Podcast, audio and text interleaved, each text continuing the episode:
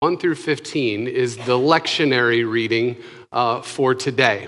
Uh, let me give you another quick little recap of what the lectionary is, just so that we're all clear about it. The lectionary uh, is a book, and it's divided into three years year A, B, and C. And every Sunday, different scriptures are laid out for churches to look at according to the church calendar. Right? So, once we get to after Thanksgiving, there'll be Adventy things, right? And we'll go through Advent. Then we'll celebrate the birth of Jesus together. And all the scriptures sort of run around these themes. And then after that, there's Epiphany, there's Lent, and then there's Holy Week and Maundy, Thursday. And so it's according to the church calendar. And churches all over the world, across all kinds of denominations uh, and traditions, uh, look at the same passages on, on every Sunday. And so uh, I thought that as we make our way in this world that seems to be more, more divided and fractured than ever, I thought it would be good for us to open our arms uh, and recognize that we have a lot more in common than we do the things that divide us.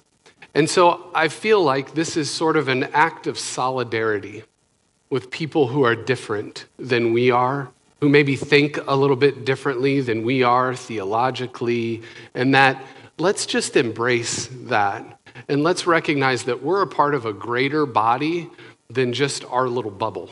Uh, because I think that's really, really important. Um, so, we're going to lean into the lectionary, uh, and it's sort of a more traditional thing to do. I don't care, it feels good. So we're going to do that for the foreseeable future. There may be a couple weeks here and there where I jump out of it because the word of the Lord has come to me and I want to do something different, and that's okay. Um, but for the foreseeable future, we're just going to sort of lean into this practice because we know that every Sunday, millions of people, millions of people, perhaps billions of people around the world on this day are thinking about this passage of God's word. Does that sound like a good thing to you? Awesome. If it doesn't, too bad. So, hope you stick around anyway. Don't need to push you away. Um, Jeremiah 32, 1 through 15. Before we read it, let's pray together. God, this is, this is your word to us, this book. This is the way in which you, one of the ways in which you, you speak to us and reveal your very heart to us. We know that your word is generative, it's creative. And so it can make new things, it can start things in us, it can change us, and it can transform us but you're not going to force it on us because that's not what you do. You are not a violent God. You invite us. And the only way that we can receive your word is if we're open to it, if perhaps you open us up to it. So that's what we pray for this morning, Spirit. Open us. Help us to hear your word. In Jesus' name, amen. All right, so Jeremiah 32, starting at verse 1. Hear the word of the Lord. This is the word that came to Jeremiah from the Lord in the 10th year of Zedekiah, king of Judah, which was the 18th year of Nebuchadnezzar. The army of the king of Babylon was then besieging Jerusalem. That doesn't sound like a good thing. Like, it's not a word we use all the time. Besieging. Um, Jerusalem was going down, is what that means. And Jeremiah the prophet was confined in the courtyard of the guard in the royal palace of Judah. So he was imprisoned for, for, with his own people while the Babylonian army was on the outside of the walls of Jerusalem attacking them. Now, Zedekiah, king of Judah, had imprisoned him there, saying, he didn't like what he was saying. Why do you prophesy to me as you do? You say, This is what the Lord says I'm about to hand this city over to the king of Babylon, and he will capture it. Zedekiah, king of Judah, will not escape out of the hands of the Babylonians, but will certainly be handed over to the king of Babylon and will speak with him face to face and see him with his own eyes. He will take Zedekiah to Babylon, where he will remain until I deal with him, declares the Lord. If you fight against the Babylonians, you will not succeed. Here's a prophet of God telling the people in power if you continue to do what you do, you're going down. And if you fight the king of Babylon, you're gonna go down. So the king's like, I don't like what you're saying. Jail. Jeremiah said, Then the word of the Lord came to me. Hanamel, son of Shallum, your uncle, is going to come to you and say, Buy my field in Anathoth, because as nearest relative, it is your right and duty to buy it. Wait, what? Then, just as the Lord had said, my cousin Hanamel came to me and in the courtyard of the guard said to me, Buy my field at Anathoth in the territory of Benjamin, since it is your right to redeem it and possess it. Buy it for yourself. I knew that this was the word of the Lord, so I bought the field at Anathoth for my cousin Hanamel and weighed out for him 17 shekels of silver. I signed and sealed the deed, had it witnessed, and weighed out the silver on the scales. I took the deed of purchase, the sealed copy containing the terms and conditions, as well as an unsealed copy. Then I gave this deed to Baruch, son of Neriah, the son of Mahseiah, in the presence of my cousin Hanamel and the witnesses who had signed the deed, and all of the Jews sitting in the courtyard of the guard. Whew. Exciting stuff. In their presence, I gave Baruch these instructions. This is what the Lord Almighty, the God of Israel, says Take these documents, both sealed and unsealed, copies of the deed of purchase, and put them in a clay jar so that they will last a long time.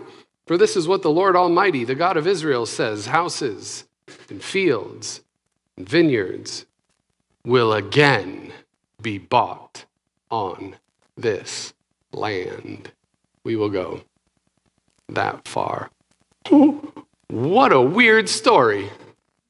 What a strange, strange story. So the Babylonian army was just hammering away at the city of Jerusalem, just besieging it, hammering away. The situation was completely hopeless.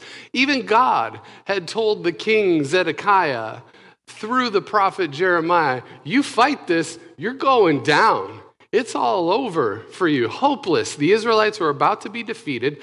Their capital city was about to be totally ransacked. And those who survived the military onslaught from the Babylonians were then going to be captured, kidnapped, forced to walk hundreds of miles through the desert in order to live in a foreign land. Situation dire. Code red. Are you with me? And yet, here we have Jeremiah. In the middle of all of that, in jail, no less, imprisoned, absurdly making a real estate deal. What? He's buying a piece of property, a vacant lot, really, just outside in the suburbs of Jerusalem. The land is not going to be Israel's anymore. What are you doing? Like, this is really poor timing, terrible timing. This seems like a risky deal to me, doesn't it to you? Super risky. We'll come back to that. Have you ever heard of the phrase helicopter parenting? You've heard of this? Yeah, I have to admit, this is a really tempting thing to lean into as, as a parent. And it's like, I got to catch myself a lot.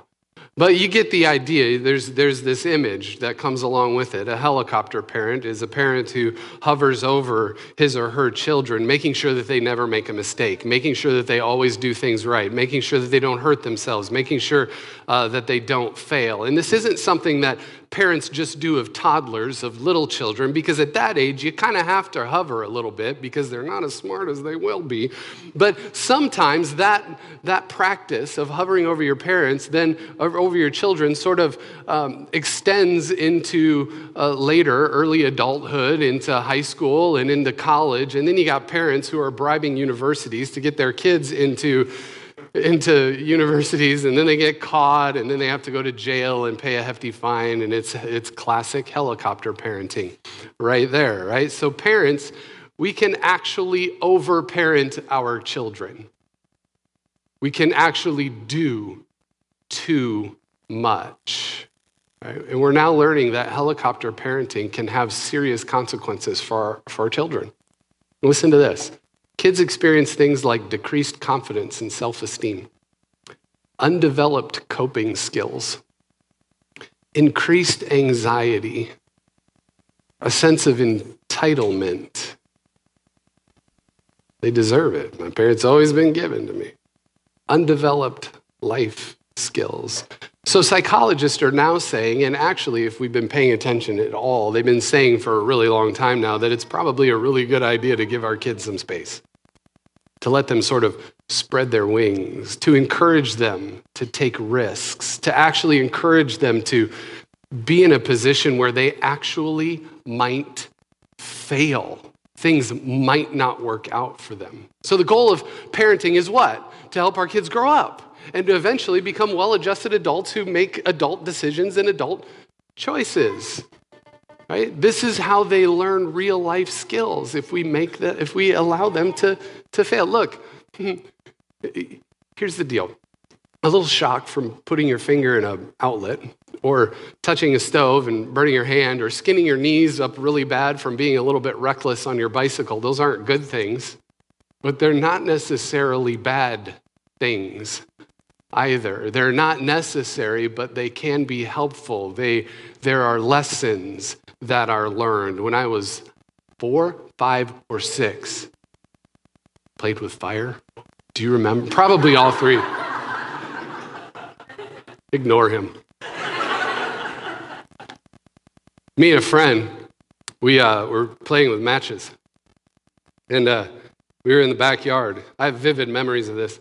And we were lighting matches and throwing them over the fence and watching the lit matches go, wee! it's really cool. Uh, so we got bored of that after a little while. And it was the old school ma- book matches, you know the ones? And then we went into his garage and we found some cardboard boxes and we were like, ooh, those will burn. So we so we lit the boxes on fire, and then we lit another place, and pretty soon it got a little bit too big for us. So we were like, oh no, that's too much. So we went out front and got the hose to turn on the water to, to put it out, right? Smart thinking. And then the hose didn't reach. So then we took mouthfuls of water and we would run in and we would spit it on the fire, and then we would go back and get another mouthful, and then we'd spit it on the fire, and it didn't work, and the garage burned down, and I got in trouble. Anybody guess how many times I played with fire after that? Here's the deal none, by the way, in case you were wondering. Fire. Um, so then, uh, so it's important for us to encourage our kids to not burn down the garage or the house, but to, to put them in positions to, to take a risk, to, uh, to put them in a position where they might actually fail, right? Here's why I bring all of this up. I don't think God is a helicopter parent. I don't think that. I don't think God is watching over us, hovering over us, making sure that we don't ever make mistakes.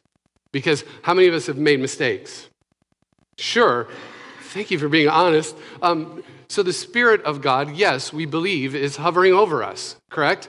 We believe that God might even be like this picture of a dove on our shoulder, this presence that's available to us all the time, in all places, whenever, wherever we are, whenever we are there. But God's not intervening in our lives and making sure that we don't make things up. No, God actually gives us space, allows us to spread our wings and sort of try to figure things out if you will, that God lets us, maybe even encourages us to, to take some chances once in a while, to, to take some risks, to take what we've called in circles of faith leaps of faith.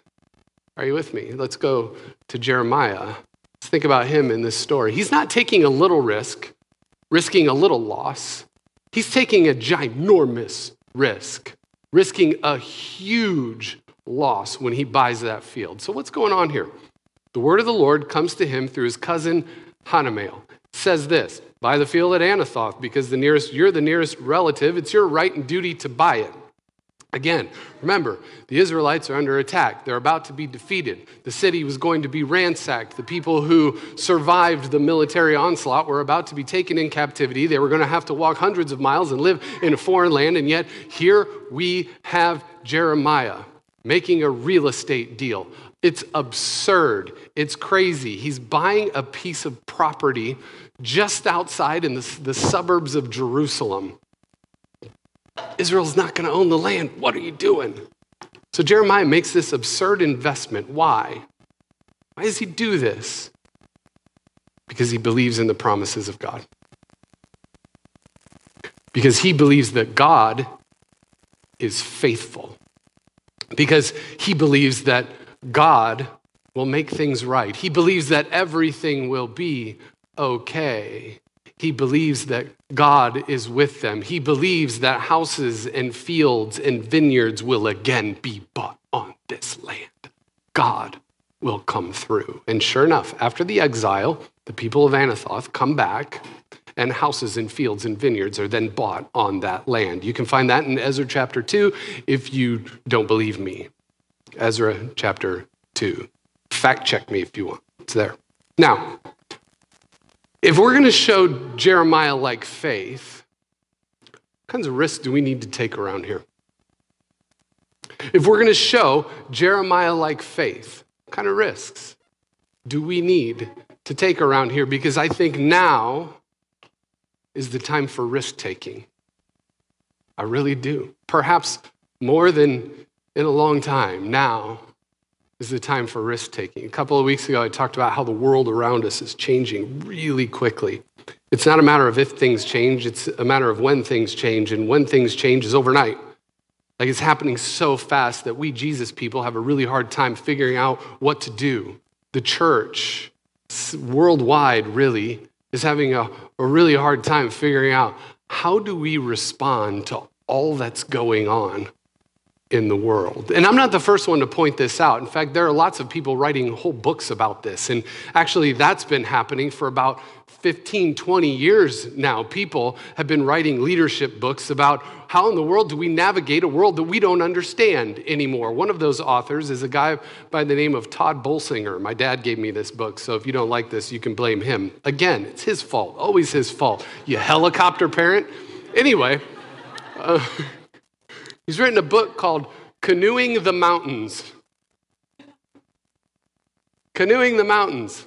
In it, and I've only read the first four chapters, so I can't give you all of what he says, but in it, he uses the Lewis and Clark expedition to find a northwest passage across this, uh, this great land of ours, right? After 15 months of a long, hard slog across the country, they come to the mouth of the Missouri River and they're drinking from that. And they're like the first explorers to make it that far. And the only thing they have to do next is to crest the hill, the next hill, and what they thought they would find on the other side of that hill was a nice, gentle slope down to the Pacific coast. They even had this idea that there was a river that they were going to take that was going to take them right down to the Pacific coast. They had brought canoes for the trip. They crested the hill, got to the top, and did not see a nice sloping hill to the Pacific coast. What did they see? The, the what? The Rocky Mountains. As far as the eye could see, it was flippin' terrifying. They were disappointed. They had no idea what to do. They were completely, entirely unprepared for what was next. Time to pack up our canoes and go back failure. They could do that. Do you know your history? Did they do that? They risked it all. Canoes on their backs. They went, and eventually they found the way. So Tod Bolsinger says that we find ourselves in a similar situation.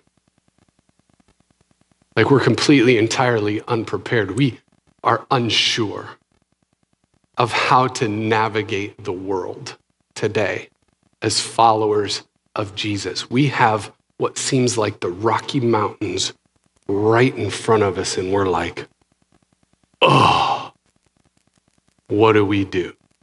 Now we could turn around and we could say, let's go back to the way things were, and we don't have to deal with this, you know, or we can risk it. And we can move ahead, trusting that God is with us and that God will actually be faithful, but we can actually take some risks. So the question is what kinds of risks do we need to take. Jeremiah's there. The Babylonian army is about to defeat them. The mountain's right in front of him, and he does something that he, that's completely absurd. Everyone thinks that's absurd. So, what's, what kinds of risks do we need to take? So, I've got some ideas, and maybe you can think of some more over lunch with the people you have lunch with. But we live in a world right now that doesn't trust us. Let's just acknowledge this reality. Let's be real about it. The world doesn't trust us. The world looks at us and sees a bunch of hypocrites. Let's say it like it is. They look at us and they say, You people do not live into the love that you proclaim, and it sickens us. We want nothing to do with you. You speak, we can't hear you. How do we respond? How do we respond to that? I think one of the risks we take is we lean into this thing we call social justice, actually loving and serving the world. This is a risky thing. Even using that phrase, social justice, gets some of our defenses up, and we're like, where's he going with this? Right? But the idea of justice in the Bible is different than we normally think. Like we think of, of justice as somebody's done something wrong and now they need to get what they deserve. That's not the biblical concept of justice. The biblical concept of justice is everybody having what they need in order to flourish in the world. Everybody, that means if systems and uh, ways of being are unfair we need to work to make them fair so that the people who don't have what they need in this world to flourish get what they need in this world to flourish. It's connected to this idea of shalom in the Old Testament, where everything is working as God created it to be. People, creation, all of those things are being carefully stewarded so that everything and everyone has what it needs to flourish. Are you with me? Jesus, when he started his ministry in and around Galilee, said this about himself The Spirit of the Lord is upon me because he has anointed me to preach good news to the poor, to proclaim sight for the blind, to release the oppressed, to set the captives free, to proclaim the year of the Lord's favor. He said, That's what my life is about. That's why I'm here. At the end of Matthew's Jesus story, he went up to the, the religious elite and he said to them, He denounced them because they had ignored justice and mercy. Right? And you can find this idea all over the pages of the Old Testament. Read the prophets. Spend a couple of weeks reading through Jeremiah, Isaiah, Amos, Micah, and the rest. Spend some time with them. This is literally the way that Isaiah begins. Said the Lord says this, seek justice, not the justice we think of, the justice I just told you about. Rescue the oppressed, defend the orphan, plead for the widow. The word of the Lord on this is clear as a bell. Absolutely clear. So it's our duty, our calling to work for justice in the world, to support policies and procedures and ways of being that look after the orphan, the outsider, to make sure that people have what they need to flourish. This is a biblical mandate, it's a calling from the one who made us. Now, we've taken some steps, we've done some risks like this. When we, when we had those two rummage sales, that doesn't seem like a big deal, but we were taking a risk there this summer. What if y'all didn't bring enough stuff for us to sell? Like we were just trusting that you were going to do that. What if we didn't get enough volunteers to help with the thing? By the way, I want to give a special shout out again to Lynette. She's not asking for it, but she's the one who sort of put the whole thing together and all kinds of volunteers afterwards. Thank you. We were risking that you all would bring stuff, right? We had it out there. It was in Ames people on Facebook, which everybody in Ames sees Ames people in Facebook. What if nobody showed up?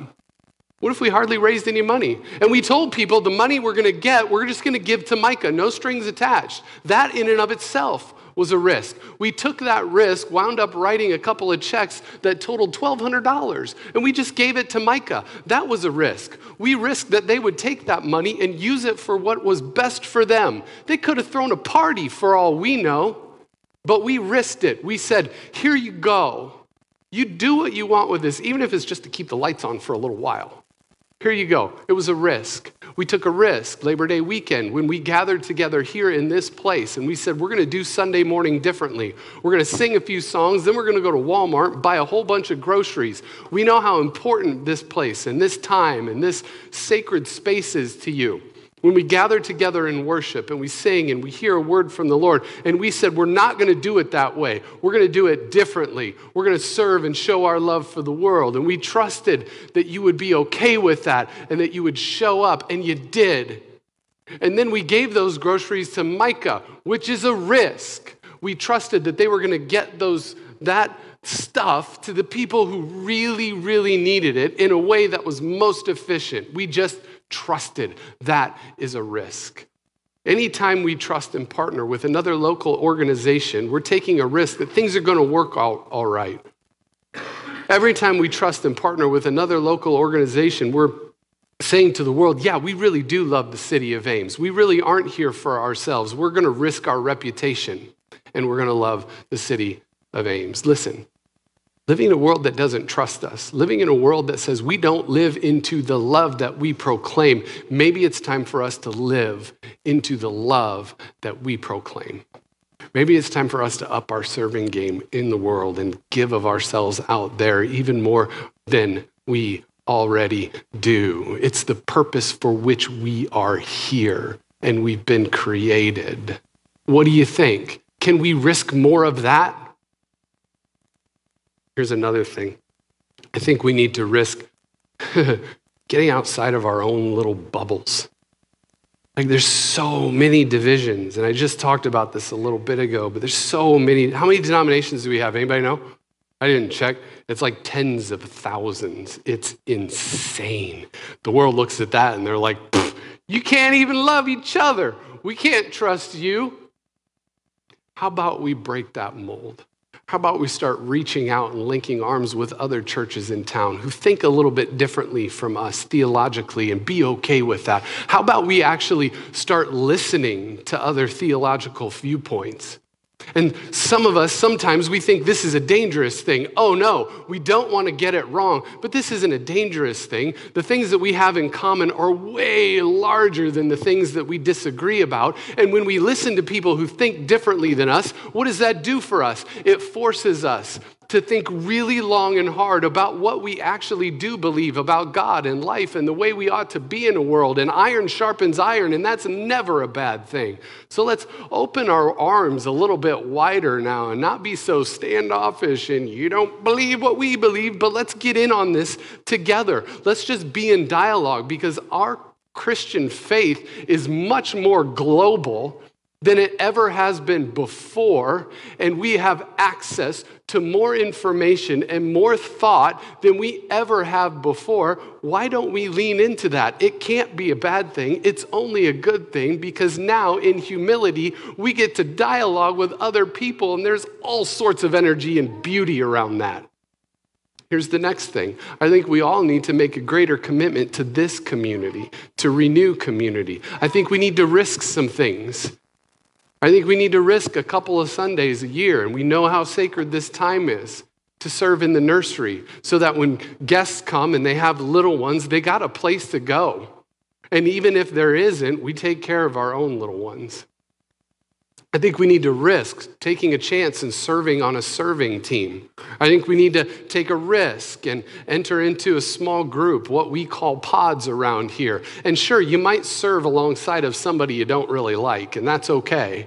Or somebody you disagree with. You might be in a, a small group with some people who think very differently than you, theologically, socially, politically, but that's okay. Again, we're Jesus people. We're defined by love. We can be in dialogue with one another and have differences. And again, on a smaller scale, it's what I talked about just a second ago. We can refine what we believe and really come to a place where we can be confident in what we believe about God and life and our world and our place in it because we dialogue and challenge is a good thing and iron sharpens iron and hallelujah, let's celebrate that kind of stuff. I think we need to, to make a greater commitment to this community. It is well worth the risk. I think we all need to risk greater, greater commitments, including a financial investment. Listen to what, listen to how Jeremiah, notice what he does. He puts his money where his mouth is. He's like, I believe in the faithfulness of God so much, I'm going to be dumb enough to buy a piece of land when it's just going to be taken away from me and years down the road, maybe quite possibly I'll get it back because it's buried in these clay jars and I'll have proof. Right? He says, I signed and sealed the deed, had it witnessed, and weighed out the silver on the scales. And then I gave it to Baruch, and we put it in these jars. And, and it was like this it's so exciting. It's like it's as exciting as when you sign a mortgage deal and you're like, Aaron Viss, Aaron Viss, Aaron Viss, Aaron Viss. Right? But here's the truth making a financial investment in this community is just as risky as social justice. It's just as, as risky as being in a pod together because when you give and when we put our money into the mission and ministry of this church, we don't know how things are going to turn out. We have faith that they're going to turn out well and that we're actually going to be able to do some pretty amazing things within the city of Ames, but we don't have complete assurance, it's a risk. But we show the same kind of faith that Jeremiah showed when he bought that field. He bought that field based on the promises of God, that God was going to make sure that everything was going to be all right. God is God and we are not, that things were going to be okay, more than okay, that this place would again flourish, that people once again would buy houses and fields and vineyards on this land. Look, God's not a helicopter parent. God's not hovering over us, making sure that we don't make a mistake, making sure that we always get things right. No, He's with us all the time, ready to respond if we ask. But God is also there, like a dove on our shoulder, tweeting in our, or cooing, whatever doves do, in our ears. Take a risk, take a chance, take a step of faith. You might actually learn a thing or two. Things might actually become clearer for you. And it's my experience that we, when we make a risk for the divine, we don't get depleted, that we don't get discouraged, that we actually wind up energized. And we actually wind up growing closer to one another. We do, because we're all doing this together and none of us is perfect. And when we take a risk for the divine together, even if we don't agree, we actually grow closer to God. It's well worth the risk. Don't you think? Because I believe that God, no matter what, even if we fail, even if we make a mess of things, God will be faithful. And in the end, it'll be all right. Things will flourish. Let's pray. God, thanks